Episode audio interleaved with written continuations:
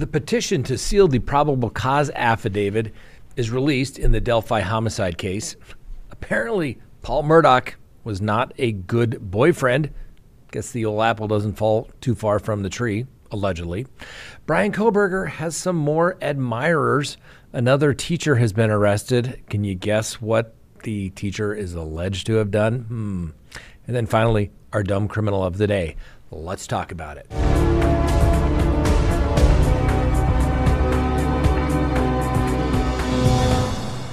Good day, everyone. My name is Scott Reisch, and this is Crime Talk. Thanks for joining us. I want to thank everybody for joining in last night for our live program as well as our Patreon show. I enjoyed it. I hope that you did as well. All right, you know the drill. Subscribe if you haven't, like if you do, hit that little bell for notifications, leave me a comment, and remember you can listen to us on any of your favorite podcasting apps. Now, Let's support the people that support Crime Talk. Please go to crimetalksearch.com, sign up for that background subscription service. When you do, you can perform as many background searches as you desire. That report is literally going to be generated while you wait. It's going to be emailed to you. You can download it, do with it what you choose. But it's going to have information as to whether somebody, I don't know, do they own property? Do they have liens against them? Bankruptcies? Criminal histories? Do they have to put themselves on one of those public registries? Hmm, yeah. Things you want to know about people coming into your life. Check them out. Who knows? Could save your life someday. That's for certain. All right, let's go ahead and open the docket for February 22nd of 2023. First on the docket, the petition to seal the charging documents in the Delphi homicide case against Richard Allen have been released. Now, this goes back to October 28th from 2022. But I'm telling you, ladies and gentlemen, be afraid. These are public servants that are supposedly out there to protect everyone's constitutional rights. And what have I said? Listen, you may not like criminal defense attorneys. Heck, they may not like you. But the reality of it is they are defending your constitutional rights every day by defending the people that have been criminally accused of a crime.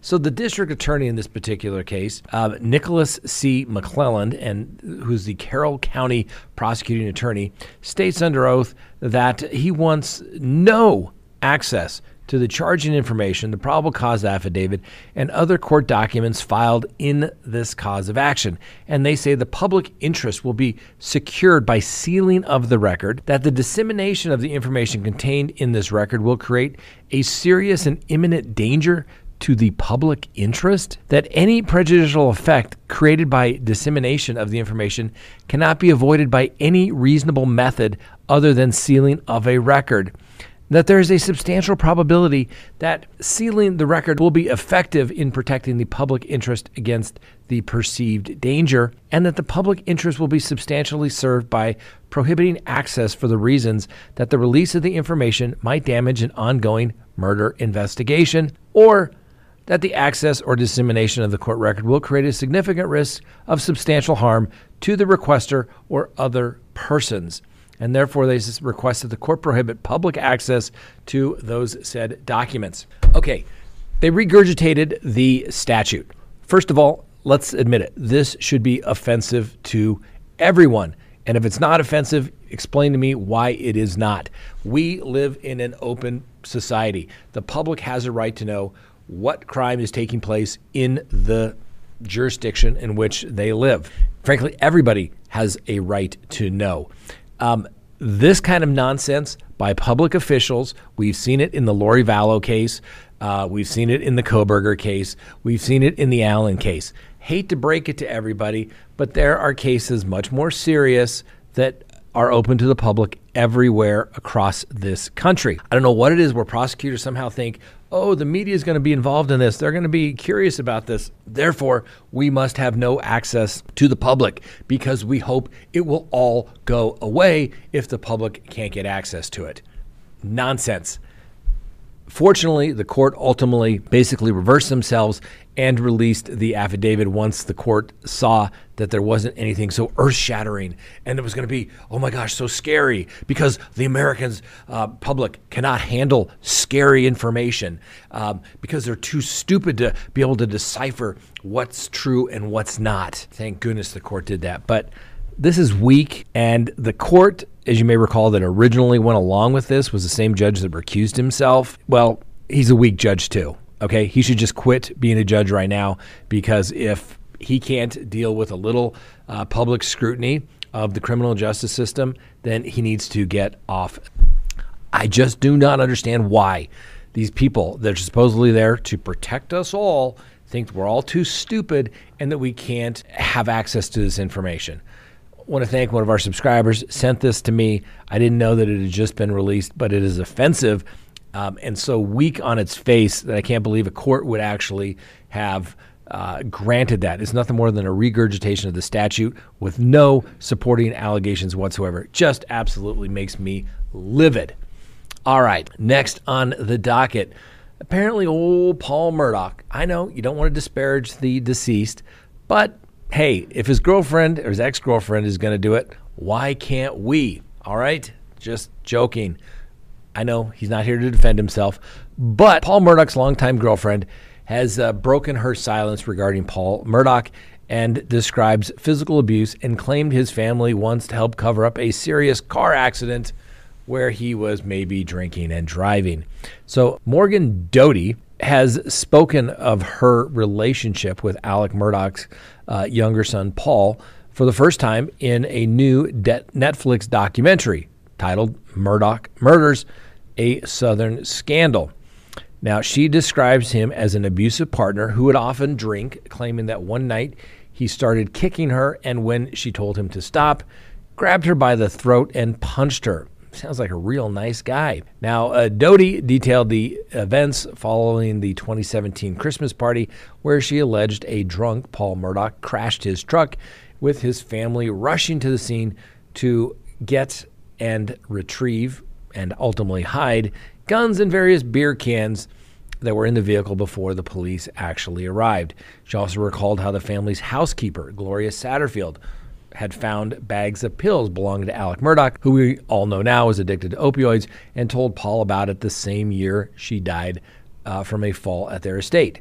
The new allegations come amid the fifth week of Mr. Murdaugh's uh, trial, which continues on. And um, obviously, he's accused of shooting Paul and his wife Maggie back on June 7th of 2021. Now, Doty, who moved to South Carolina with her parents when starting high school, said she had a strong connection with Paul and that the two began going out in their junior year of high school. And uh, Doty said that she and her friends would hang around Paul's home where his parents allegedly offered the minors liquor on a regular basis. Whenever she came around there apparently. It was very normal for them to be drinking and have lots of alcohol always stocked in the house according to the ex-girlfriend. Uh, the claims of the uh, murdaugh's prevalent drinking culture matches that of uh, what doty told the police after the 2019 boat accident at mallory beach where she was obviously killed where paul was the driver. In her affidavit in that particular case, Doty provided 25 videos of minors drinking alcohol with Alex and his family present.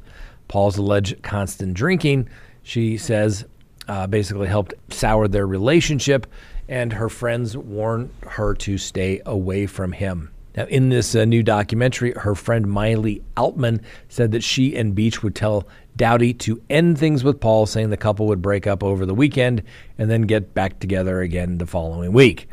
They uh, Describing her relationship with Paul, Doty said, I think that our relationship is just something that I could really clung to just because when it was good, it was really good, but when it was bad, it was really bad. Hmm. She said their arguments began getting physical, and it all came to a head uh, one night when they were celebrating Buster Murdaugh's graduation, and Paul began kicking her at a hotel where they were staying. Now, Doty noted that Paul was drunk, and um, when he told her to stop, he grabbed her by the throat. He allegedly got on top of her and um, began screaming at her and telling her to shut up. On the date of the boat crash, uh, Doty alleged that Paul slapped her and spit at her as well. So, sounds like a real nice guy. I know he's not here to defend himself, but his girlfriend is making these allegations. Um, doesn't surprise me. Uh, really, the whole everybody should be drinking, let the minors drink, creates nothing but issues, creates a mentality of we can do whatever we want. Dad, come fix my problems. Dad, come fix my problems. Kind of a repeated theme throughout this. Uh, whether it was Alec Murdaugh and his, his dad trying to fix problems, uh, or Alec Murdaugh trying to fix problems for his kids. Yep. Now, today, the defense continues with their uh, defense in the case of Alec Murdaugh, calling various witnesses to poke holes in the prosecution's theory of the case.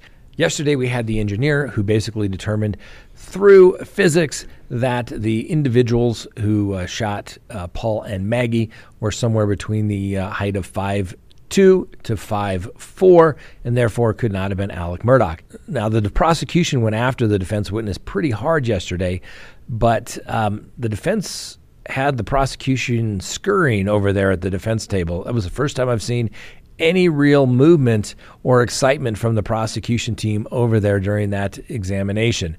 I think it was somewhat effective.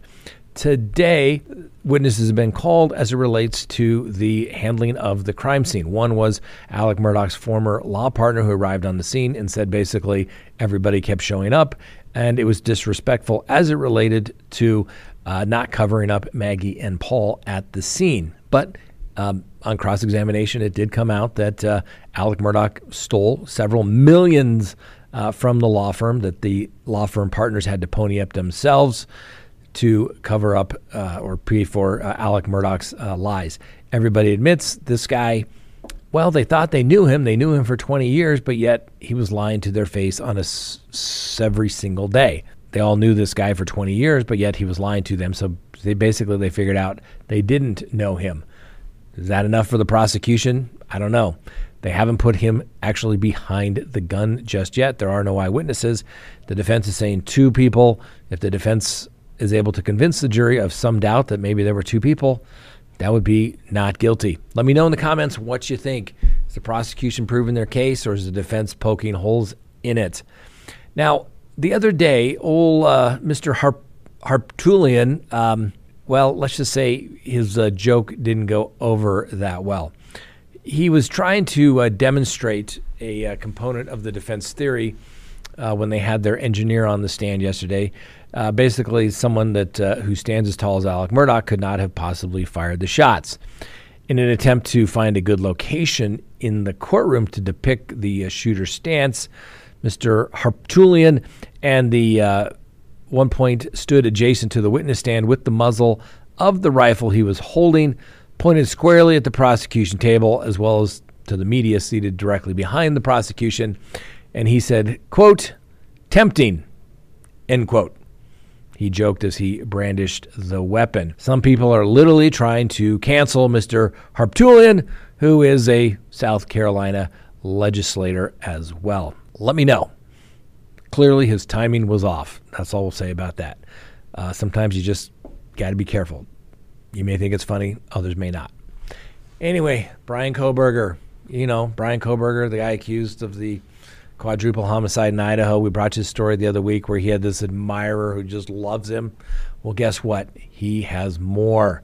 That's right. Brian Kohberger has a small but active following among some sim- sympathetic social media users. There are apparently a handful of social media groups sympathetic to Kohberger, who is accused of obviously stabbing four University of Idaho students to death for not uh, publicly known reasons he could face the death penalty if convicted. And uh, there's a Justice for Brian Kohberger site, a Facebook site with 3,000 members, created just days after his arrest. There's the Brian Nation, apparently on Reddit, uh, with a thread titled, What Was It About Brian That Got Your Liking? Some people wrote why, why, um, why Bryan Kohberger is not guilty that garnered hundreds of comments. And there is a Facebook user who says she is a single mom from Kentucky and has penned dozen of love notes describing the suspect as divine masculine. There's just something so magnetic about Brian, she wrote. And one frequent uh, Reddit commenter noted if he really did creep women out, I don't know why. If he stared at me intensely, I would have walked over to him. She said in uh, that as she saw his first mugshot and said, hot suspect. She said that she felt drawn to his pictures And uh, the um, coverage progressed and eventually turned to Google to find like-minded posters. She stated, quote, I am a psychopath and drawn to dark triad personalities, she claims. If any of the information that has come out about him is true, this would be part of it for me. Wow, that person needs some freaking help. Okay. And hey, you know what? Maybe kohberger was just nice guy, but awkward. Who knows? But what was he, 28 years old? Didn't really date. Maybe he's just awkward. Who knows? We'll give him the presumption of innocence. But um, I'm just I'm just gonna go on a limb here. Um, when you're accused of committing quadruple homicide, your dating pool should go down. Okay. There are lots of eligible people that go to work, have jobs, responsible, that aren't accused of murder that should be in that dating pool, not the ones that potentially may never be getting out of prison. That's right. All right, next on the docket Debbie Collier. Remember that? The woman who disappeared down there in Georgia? Well, Dr. Michael Baden uh, believes that the Georgia mom was likely murdered and didn't kill herself as the authorities had claimed before. Now, the former New York City chief medical examiner said that Collier's autopsy raises significant questions about how law enforcement came to believe that she died by suicide. Namely, because the report notes she inhaled no soot or carbon monoxide. From a forensic point of view, that would indicate that she was dead before the fire started, Baden said noting that soot and carbon monoxide are present 99% of the time when people die in a fire, especially self immolation. The autopsy report um, provided to Mr. Baden for review claims Collier died from inhalation of superheated gases, thermal injuries, and a hydrocodone intoxication, and speculates that she died in a flash fire due to the presence of a nearby gas can. Now, Collier, as may recall, was reported missing on September 10th after she sent her daughter Amanda a Venmo payment for $2,385 with a message that said, They are not going to let me go. Love you. Her naked and badly burned remains were found in the woods some 60 miles north of her home a day later. Citing her toxicology report, Dr. Baden said a little less than half of the people would die from those levels, but if she did die of an overdose, the question of how the fire started remains, he said, and then her cause of death should be labeled hydrocodone overdose uh, with post mortem fire injuries. It makes it more confusing, he notes, the toxicology report. The forensic pathologist who was hired by the families of George Floyd, Michael Brown, and Jeffrey Epstein to do private autopsies and appeared in the show Autopsy said that the fact that Collier was apparently found naked makes him further question the suicide conclusion. Interesting case, but I'm not sure the state is going to do anything about it. They'll say he's got his opinion and we have ours. Next on the docket, another teacher in trouble. What have I said, ladies and gentlemen, um, about this? You have to be careful with people around children. Why do they want to hang around children? Because they like the children. Be careful. Be very, very cautious. Just saying, hey, I love my kids. I do. But I don't want to go hang out with some other kids, strangers' kids. Don't. Don't want to do that. Just saying. Something to think about. So, this uh, athletic coach at a Miami area high school has been arrested after police said he filmed two 16 year old students perform sex acts and badgered one of them for some sexual favors himself.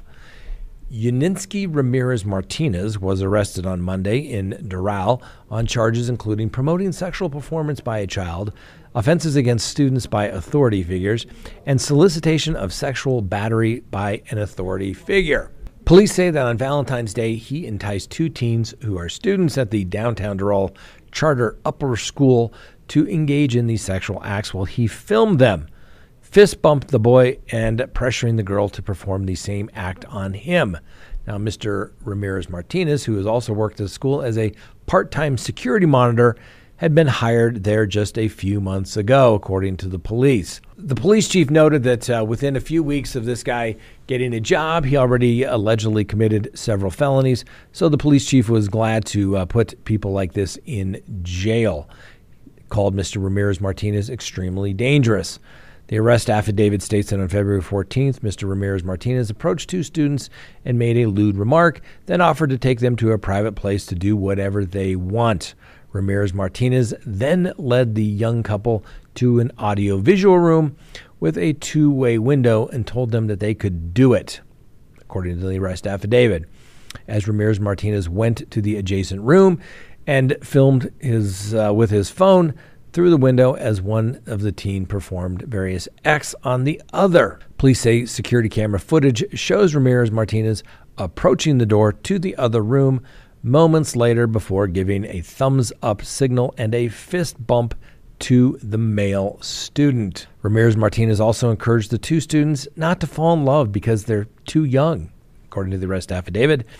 And the next day, police say Mr. Ramirez Martinez approached the female student and told her that he had watched what she did with the male student and asked her to perform the same act on him, arguing that she needed to be with someone more experienced. When the girl protested and asked whether he knew she was under 18, it's alleged that Mr. Ramirez Martinez responded that that's okay. That's the world we live in, ladies and gentlemen. And then finally on the docket, our dumb criminal of the day. A 30 year old man in Washington state was arrested Friday for shooting up a Taco Bell because it was closed and the employee inside wouldn't make him food. Yes, this goes into the let it go category, but apparently not. According to the arrest affidavits, the man pulled up to the drive through window around 2 a.m. while employees were closing up. They told him that they were closed, and the man became incredibly upset and began banging on the glass, threatening to break in. He eventually left and parked nearby. One of the employees was leaving when they heard a gunshot. They called 911 to report the man had shot at them. Police arrived and he was hit with multiple charges. Obviously, you know, attempted murder, uh, DUI. Shocking. He was under the influence of something. The guy gets the munchies at 2 a.m and he winds up shooting somebody. Are you freaking out of your mind? I don't care if the guy was drunk. Okay, something like this. This guy is dangerous and needs to go to prison for a long time. Clearly, can't control his intake. He's got impulse control issues, obviously. And frankly, he's just stupid. So sometimes stupid people, even if they're doing stupid things, need to go to prison for a long time. Just saying. That's ridiculous. And I don't know why. Maybe I'm just fired up today. I don't know why, but somehow people think that's okay, and it's not. And I'm a defense attorney. As a member of the community, I'm outraged. That guy should go to prison. That's all we have for you today. Thanks for watching. We'll see you next time on Crime Talk.